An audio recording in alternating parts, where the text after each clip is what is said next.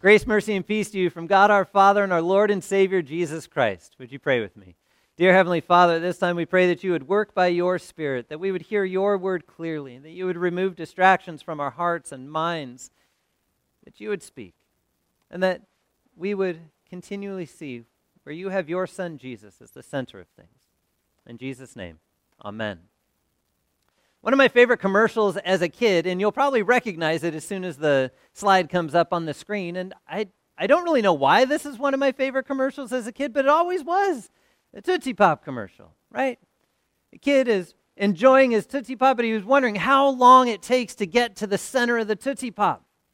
So he goes to the wise old owl, and wise old owl, how many licks does it take to get to the center of a Tootsie Pop? And the owl says, one, two, three, and bites into it and hands the kid back an empty Tootsie Pop stick. Now, maybe I like it better as a dad because I've probably done that once or twice to my kids as I eat the candy that they've brought to me. Maybe. But it was this idea of what's at the center of it all. You see, this parable that we hear today from Jesus is, is an interesting one to look at. As we look at the outside of it and start to remember where he is when he's speaking this and who he's speaking it to. And as we dig deeper and deeper and deeper into it, to find what's at the center of this teaching. See, first off, he wasn't writing it to you or speaking it to you. He's speaking it to the Pharisees, the church leaders, the religious leaders of that day. Remember, this is a continued conversation and kind of the tail end of the conversation that started last week.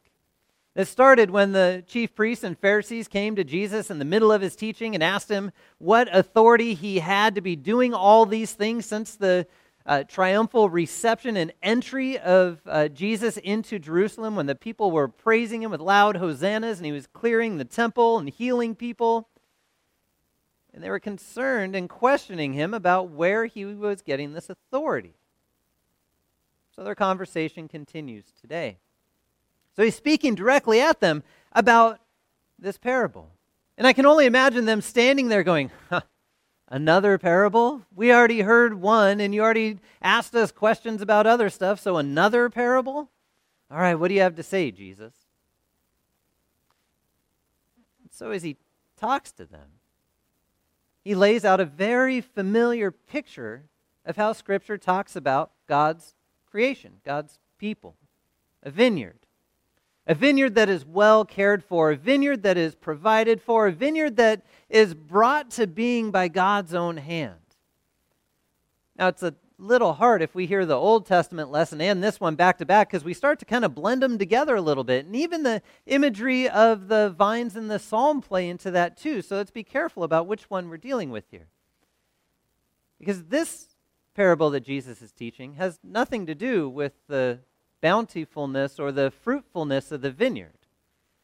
But it has everything to do with those who are caring for the vineyard, those who are overseeing the vineyard, working the vineyard, the ones that have their hands in the midst of the vineyard in the daily operation. And for that, Jesus is pointing directly at the Pharisees. So as he talks to them, he lays out pretty much the whole biblical narrative from the beginning until the end about how God has planted this vineyard and taken care of this vineyard and sent people into this vineyard to speak his word and to let the vineyard tenants know how to care for things. Yet those whom the owner of the vineyard had sent aren't received well. They're killed, they're stoned, they're cast out. so the owner says, Well, I'm going to send my son Surely they'll listen to him. And they, they had a different idea. said the son.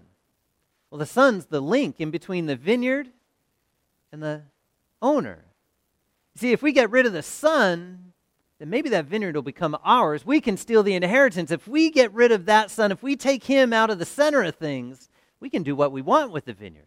We don't have to give up any of the fruit to somebody else. It becomes ours. We get to make the rules. We get to make the decisions. We get to own it all.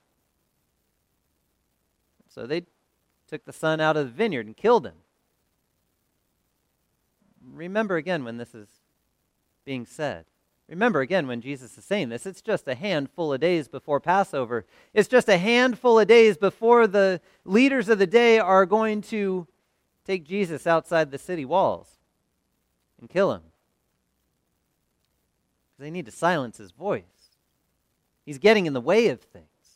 He's trying to take this vineyard back to the owner. He's trying to take his people and his church back to God and do something on behalf of the vineyard. And the Pharisees are not liking it. And so it's a warning to them, especially in that moment, but it's also a warning to us, those who lead in the church, but also to all Christians as you lead in your home. How might we be taking Christ out of the center of things? And if so, we need to watch out for that. You see, because we're not the center of things, we're not the center of everything that God has going on. Jesus is. Jesus is the central point. Jesus is the central figure.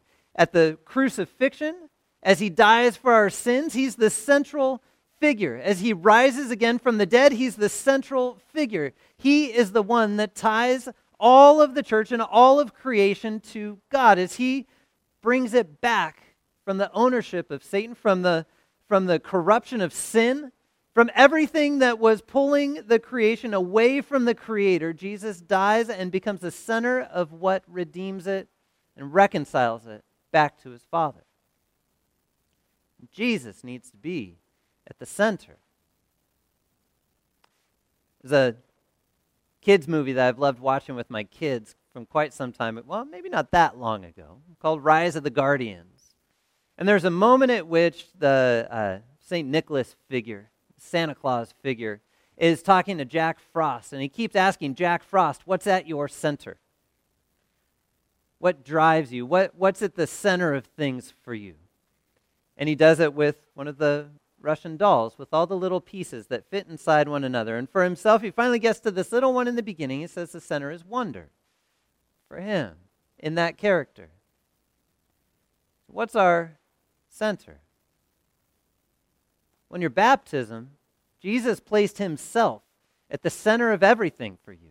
He placed himself as the center in your heart, as the center of faith, as the thing that sits as the driving force within your life to hold on to the promises of God in Christ. He places faith in Him at the center of everything that gives you your identity.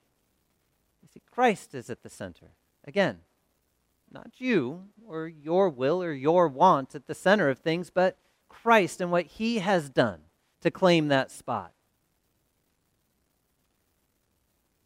And so as we go forward with this, we start thinking about how we can speak to people and keep Christ at the center of things. How do we have conversations with people and keep Christ at the center of things? How do we love one another and keep Christ at the center of things? Because He's the whole thing that holds it together.